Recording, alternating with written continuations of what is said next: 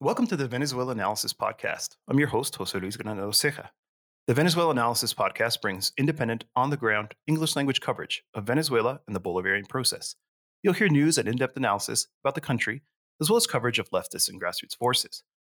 With another year behind us, Venezuelanalysis is conducting a special podcast episode where we will once again take stock of the Venezuelan political landscape. And there were some pretty major developments this year, and Venezuela is actually currently in the headlines as a result of this territorial dispute with Guyana. But I'd actually like to start elsewhere with what I consider to be the most important development, which is sanctions relief. And today I'm joined by the Venezuelanalysis team, Andreina Chavez, Ricardo Vaz, and Cira Pascual Marquina. So, in October, the US Treasury Department issued a six month license allowing production, investment, and sale in the Venezuelan oil, gas, and gold sectors. But of course, this was not an act of humanitarian compassion, just a change in strategy. In their announcement, they made sure to say that they were prepared to amend or revoke authorizations at any time should the Biden administration, and I want to underline this, unilaterally determine that the Venezuelan government has not followed through on agreements. And on December 4th, just a few days prior to the recording of this conversation, US State Department spokesperson Matt Miller said the following quote, So they have not gone through uh, with their part of the bargain. These are two additional steps that we want to see them take. We want to see them release political prisoners, and we want to see them release wrongfully detained Americans. We are considering the matter and will suspend some of the sanctions relief that we put in place earlier this year if we determine that adequate progress to the commitments they made to us have not been made. End quote. So, my question to everyone how seriously should we take these threats? Does US policy towards Venezuela actually obey other factors? For example, the stability of oil prices?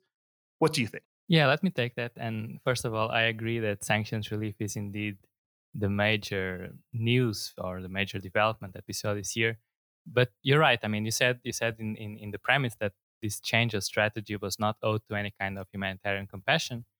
It was really a more of a change in strategy given the, the circumstances. So on one hand, we are uh, you know six years past the beginning of Trump's maximum pressure campaign, and we remember the the whole Guaido interim govern, government uh, story.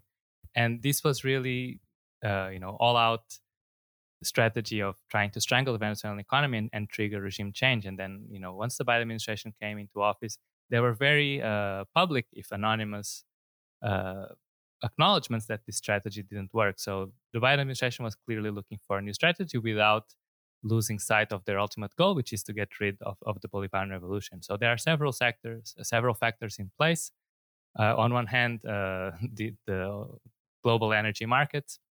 You know, there's a conflict in Ukraine. There's the you know the unfolding genocide in, in Palestine, which can uh, spread instability across the Middle East. And Biden is running for re-election, and there's nothing scarier than high fuel prices in, in that context. So that's clearly something that the U.S. officials have in mind. But it's not just that; it's um, it also has to do with trying to you know give a leg up to the Venezuelan opposition, trying to find a way for them to save face and return to the political game.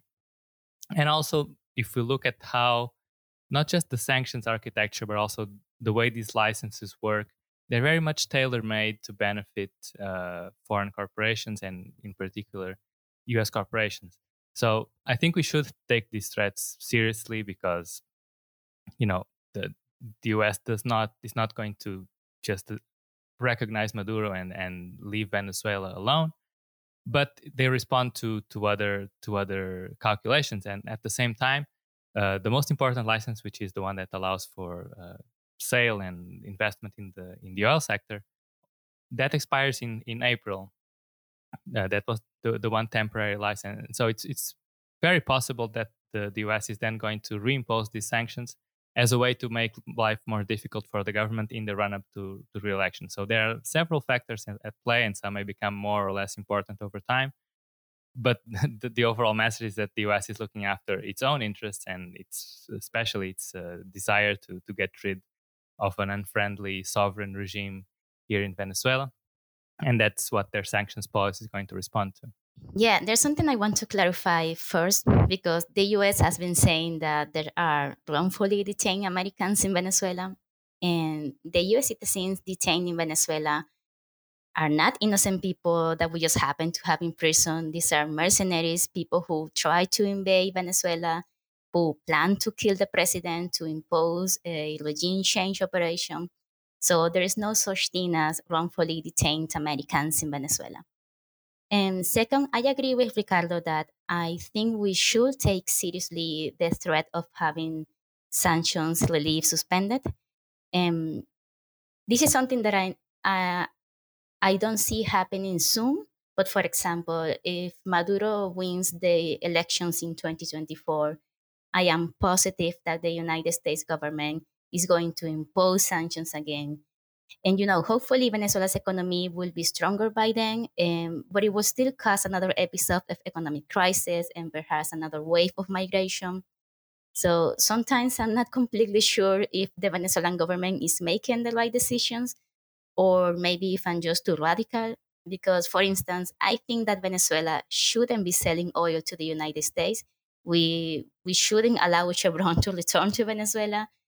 You know, why put ourselves in a position where the US can take away these relief measures and impose collective punishment again? So, of course, I understand and I know that selling oil to the US and to Europe is the fastest and probably the easiest way for Venezuela to recover oil production and to increase oil revenue, which translates into economic improvements. And this is especially important for the Maduro government as we enter an electoral year. I also understand that Venezuela has a debt with Chevron, and that is one of the main motiv- motivations for Chevron to take Venezuelan oil so they can recover millions in accumulated debt. But still, I think that from Venezuelans' point of view, it is a mistake to do business with the US. It is a mistake to make a deal with the devil expecting the best, especially now when SecDevil, devil, the United States, is funding a genocide in Gaza. So, how can we continue doing business and selling oil to a country that could easily reimpose sanctions against Venezuelans, reimpose collective punishment, a country that it is currently defending the killing and bombing of children in Gaza. So to me, it doesn't make any sense that we are denouncing US imperialism and at the same time doing business with them.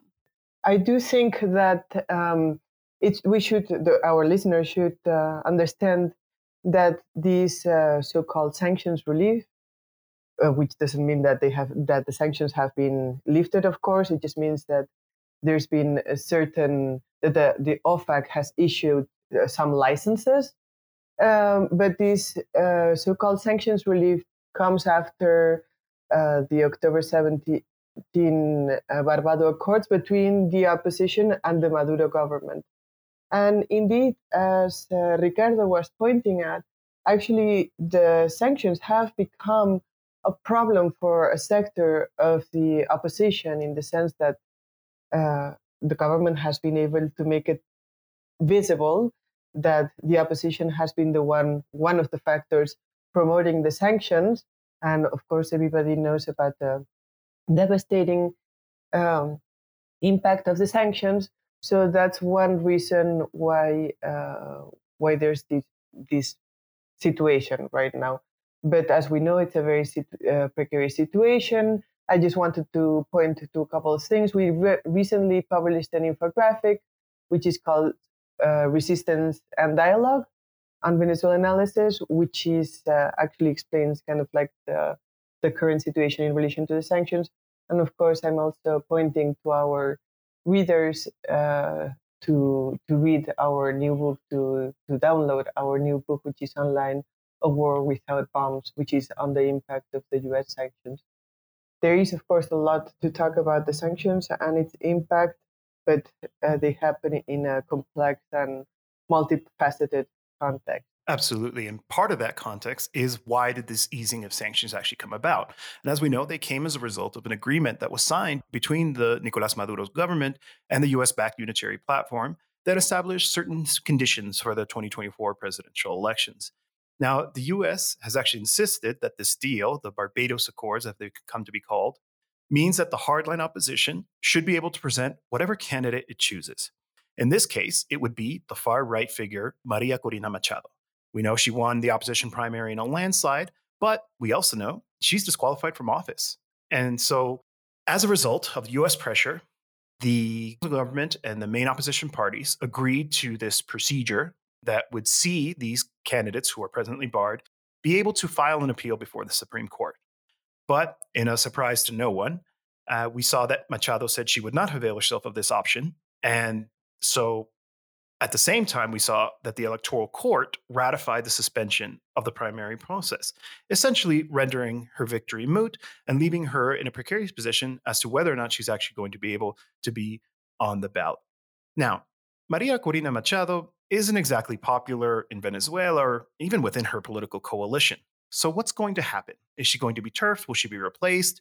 Will the opposition go back to this strategy of violence, of fascistic actions ahead of the vote? Basically, I'm asking what happens next when it comes to the 2024 election? Well, for, first, perhaps our listeners uh, can, many of them will know who Maria Corina Machado is, but uh, she's an opposition leader and she is disqualified because she should be disqualified. She promoted the 2017 um, Guarimbas, the violent street protest that led to some 150 people dying and really uh, wreaking havoc in the city of Caracas and around the country. So obviously, somebody who promotes uh, basically fascistic street uh, protest, um, I think in any country would be disqualified uh, from from running. So um, the Venezuelan opposition is very one of the things that we should understand when we we analyze Venezuela is that the opposition in Venezuela is actually can has a difficulty uniting, a big difficulty uh, coming together, and the fact that Maria Corina Machado will not be able to uh, run is probably actually really not a problem for a lot of sectors within the opposition. They are actually probably happy to to not be to not have to have her as a contender because in fact within the opposition she would be undeniably the one who would uh, gather most votes. There's no question about that. So the other factors the other sectors of the opposition are probably happy that she is disqualified and they probably won't uh, activate too much to qualify to requalify her. Uh, they will probably have to make some symbolic move to for her to be requalified, but I don't think at the end of the day they'll really work hard for it.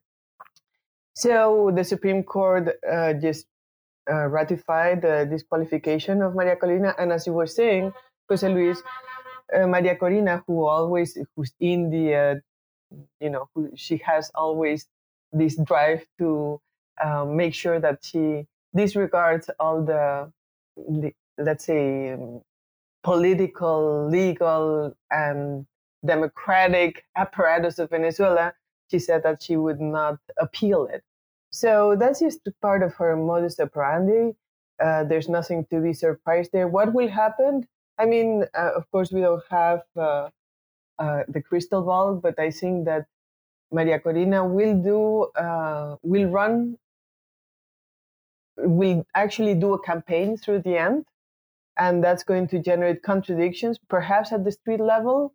Uh, but uh, I think that right now the Venezuelan people are not too prone to engage in, in street protest. I mean, even the opposition, uh, they are not too, not very uh, committed to that form of uh, of a struggle. So I think that we are most likely to see uh, in the future, in in the 2024 presidential elections, uh, several opposition candidates, and Maria Corina will not be in the in the ticket. Um, and then we will see what happens. Yeah, I mean, Cira said, said most of it, and it's notoriously dangerous dangerous to make predictions in Venezuela. But it's very interesting how Maria Corina has become a problem for the opposition.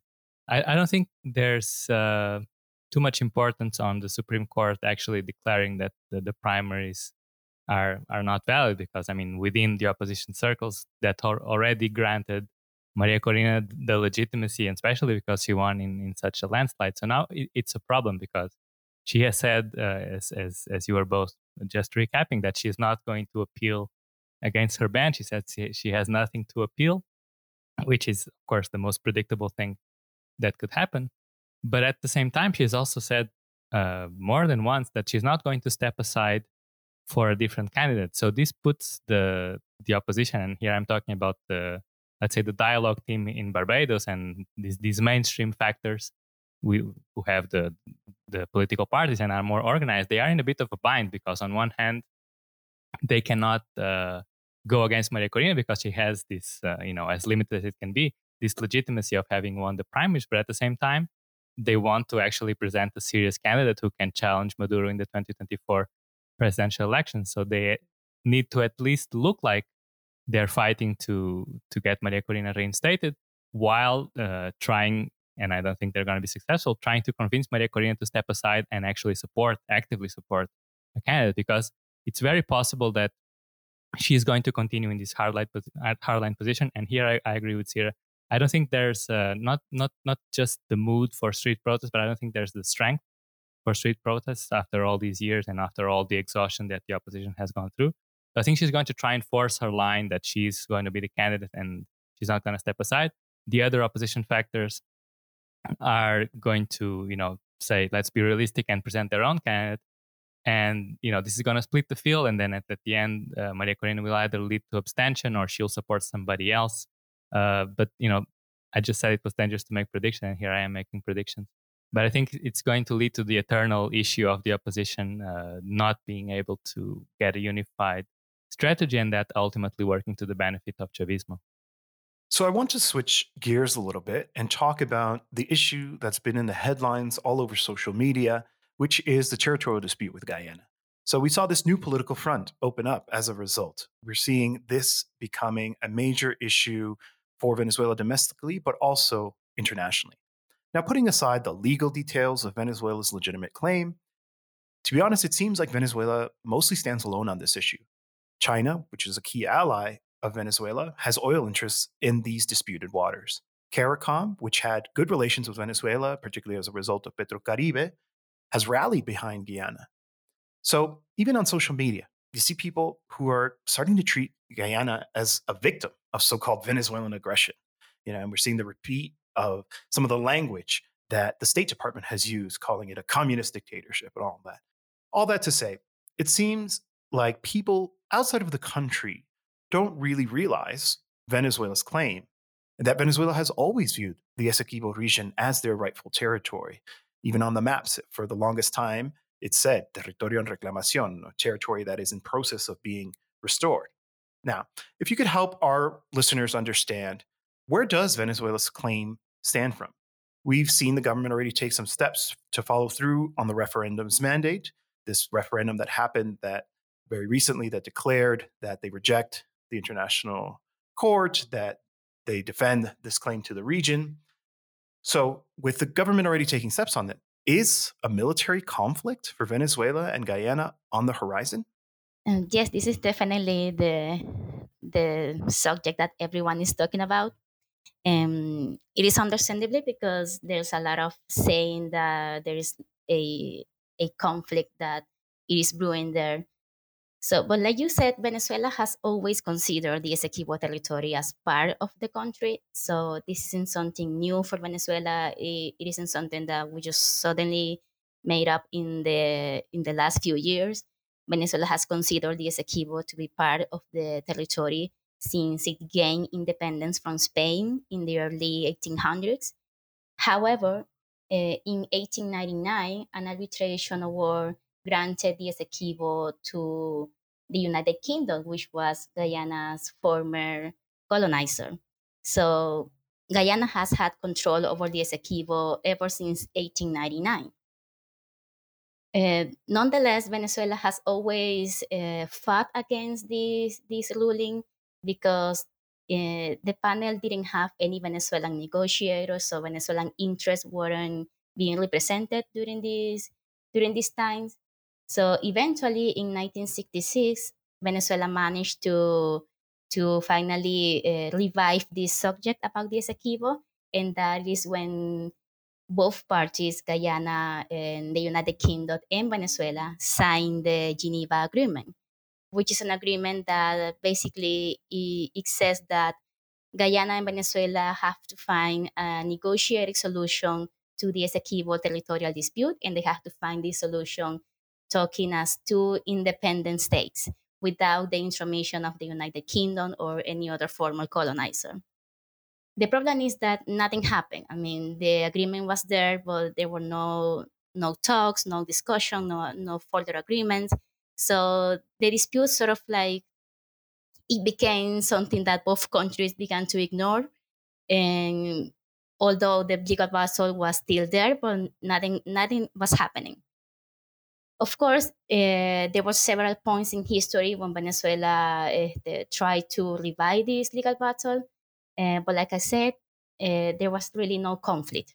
And the problem is that once we we find out that ExxonMobil and Guyana found oil in 2015 in the Essequibo waters, then that's when the conflict becomes really important because now we're talking about a massive amount of, uh, of resources in the Essequibo that Guyana is planning to exploit with ExxonMobil, which is a, a corporation that, as we know, it is responsible for environmental crimes in Latin America and around the world. So, yes, since then, since 2015, it is really when the conflict began to grow. And because Guyana, of course, uh, saw its own economic interest being threatened, it went to the International Court of Justice in 2018 to try to uh, to have the, the ICJ to uphold the ruling of 1899. Ha- Venezuela, however, doesn't recognize the jurisdiction of the International Court of Justice, so the case is being is being reviewed by the court, but Caracas hasn't really accepted that the court has the jurisdiction to review the case. Um, well, ever since ever since the since this process in the ICJ began, uh, we've seen like this battle of wars between Venezuela and Guyana. And we've seen the conflict sort of like arise in these last few months. And I personally don't see a military conflict happening because I think neither country is going to win. Uh, they they will both come out with even weaker economies and they will both become vulnerable to foreign intervention. And I think both the Venezuelan and the Guyana governments know this.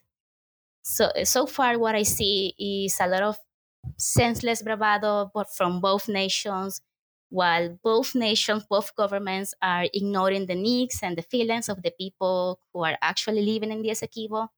So nobody has asked them what they want. Nobody has asked the Essequibo people if they want to be part of Venezuela, if they want to be part of Guyana, or if they want to be independent. So now about Guyana being perceived as the victim of Venezuelan aggression, I don't truly agree with this because Venezuela has never threatened with the use of military force. It has never said they are going to invade Essequibo or anything like that. Uh, Guyana, on the other hand, has invited foreign armies to defend the Essequibo, including the U.S. Southern Command. So, and that is extremely dangerous and mostly stupid thing to do when you take into consideration how the U.S. has uh, destroyed countries around the world with their armies. So that said, I, I do understand why Guyana will feel threatened given Venezuela is a bigger country. And I also understand that from Guyana's point of view, they will be losing some, I don't know, 60% of their territory. And of course, personally, that doesn't sit well with me.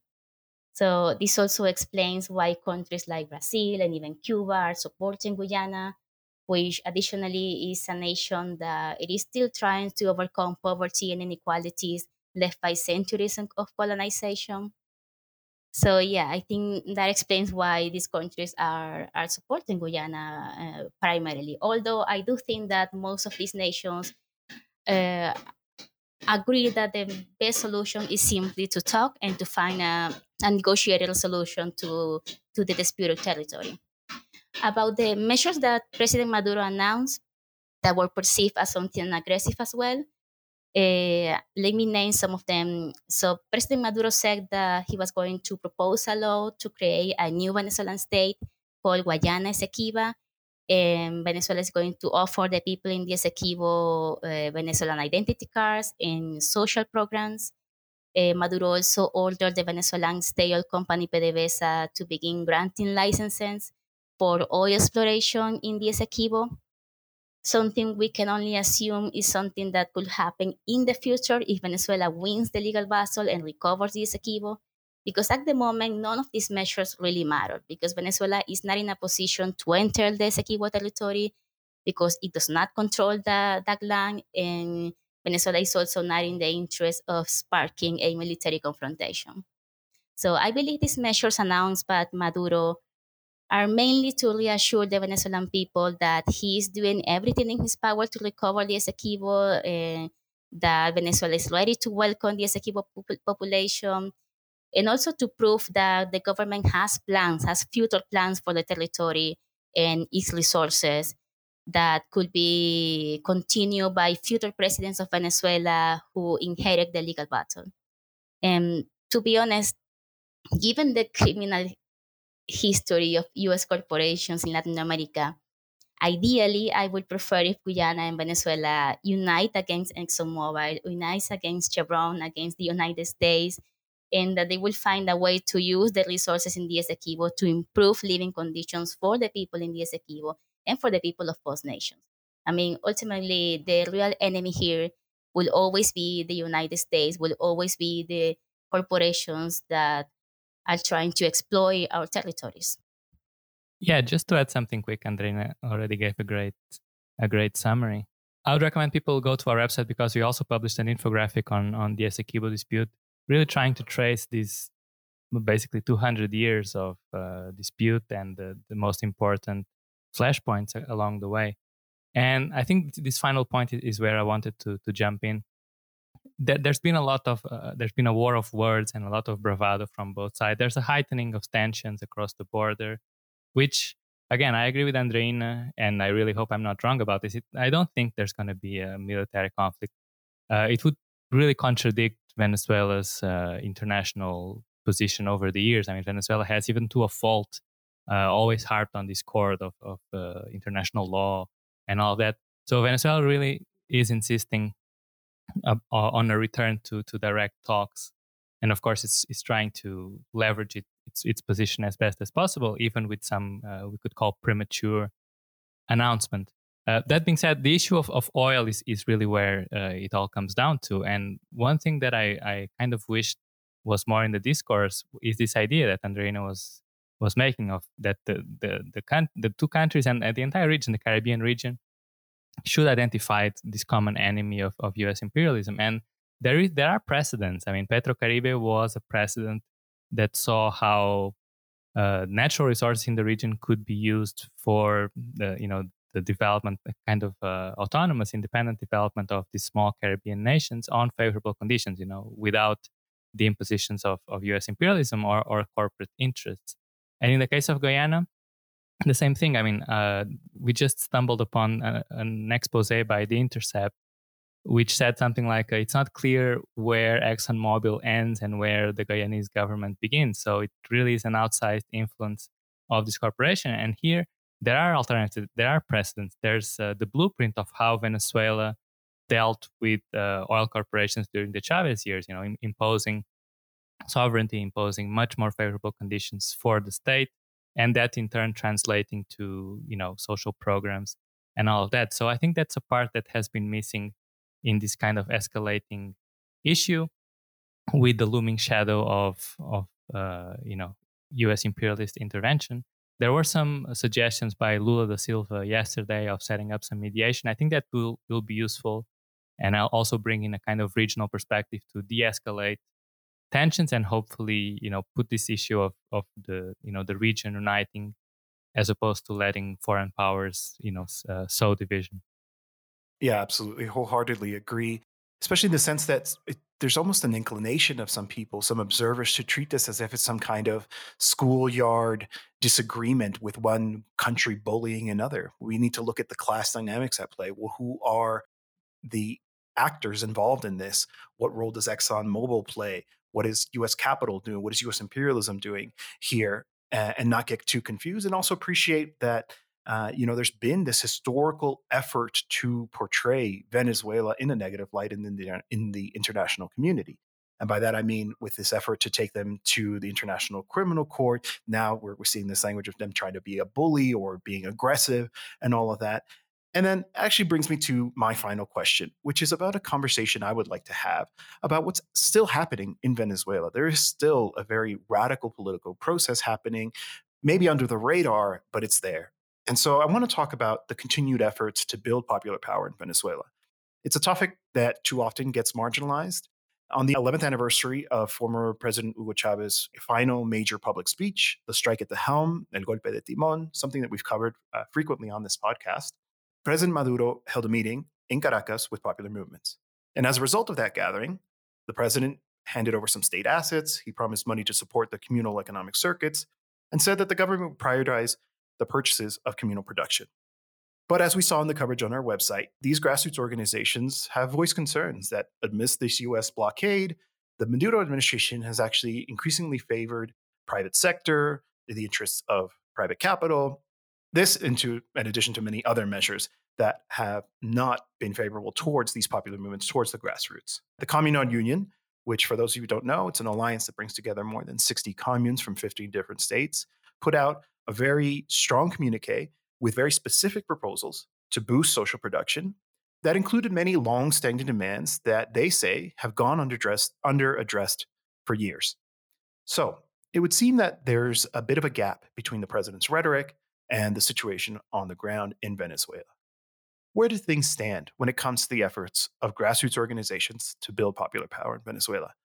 Does the sanctions relief open a path to the construction of a communal state, as Chavez demanded in the Golpe de Timon and the strike at the helm before his passing? So, this is actually uh, perhaps the one of our main focuses at, at Venezuelanalysis, right? So, we really uh, try to understand and we are committed to the grassroots and communal organization in Venezuela. So indeed, in this meeting that you were mentioning, Jose Luis, in this mass meeting in which uh, uh, Maduro met with some 15,000 people, communards, um, there was a kind of um, an interesting situation because uh, there was some talk about promoting the economic, uh, the communal economic circuits, which is good but that's actually already happening. The communal economic circuits are um, spaces between communes where communes exchange their production and they have a little bit of support from the government through the Ministry of Communes. That's a very good initiative. It's a small scale initiative, um, but it's a good one. So, kind of like Maduro talked about this initiative, but he also talked about other purchases. And it was clear, and we know that most of the purchases that are being uh, done by the Venezuelan government are precisely not done to communes. And the communes, well, uh, many of the communes there, including the bloc of the Communard Union, kind of like expressed their dissent to this, uh, to the way that things were being handled. Indeed, uh, the Communard Union made a, a very released a very clear uh, statement, like something like two days before, uh, proposing that there should be actual support for, for the promotion of of communal organization. Now, I think that this is this conversation is more interesting when we take it beyond this specific uh, situation. Of course, Chavez reminded us once and again that we live in a capitalist society and that our state is bourgeois. But at the same time, there's the emergence of a new uh, form of producing and distributing wealth through the communes. Uh, and the two are necessarily in contradiction. So, how do you do it? You have a bourgeois state, you have a government that, that sometimes looks favorably on the communes and sometimes ignores the communes. And you have, of course, a number of communes, uh, perhaps 100 or 200 communes that are really working very hard to build uh, new social relationships in new social relations in the territory. So, uh, how do you deal with this dialectic of building uh, of building the new in a capitalist society when the state, be it all uh, in a situation, in a very economically problematic situation due to the US blockade. Uh, but when the state is actually the haver of most of the resources in Venezuela. And what I mean by this is that the Venezuelan bourgeoisie in the past and in the present is highly dependent on the state. So, what do communes do? Um, what are communes to do in this situation? And communes indeed have to struggle for, for resource, but they also have to struggle, struggle simultaneously for autonomy. So that's kind of like the dialectic of a revolution. There's something new emerging, and there's the old forms still there. There's tremendous contradictions, and there's a there's a dispute. There's uh, there's actually uh, tensions going back and forth. The communes demanding more, and the state perhaps giving a little bit more, and then retreating back, and so forth.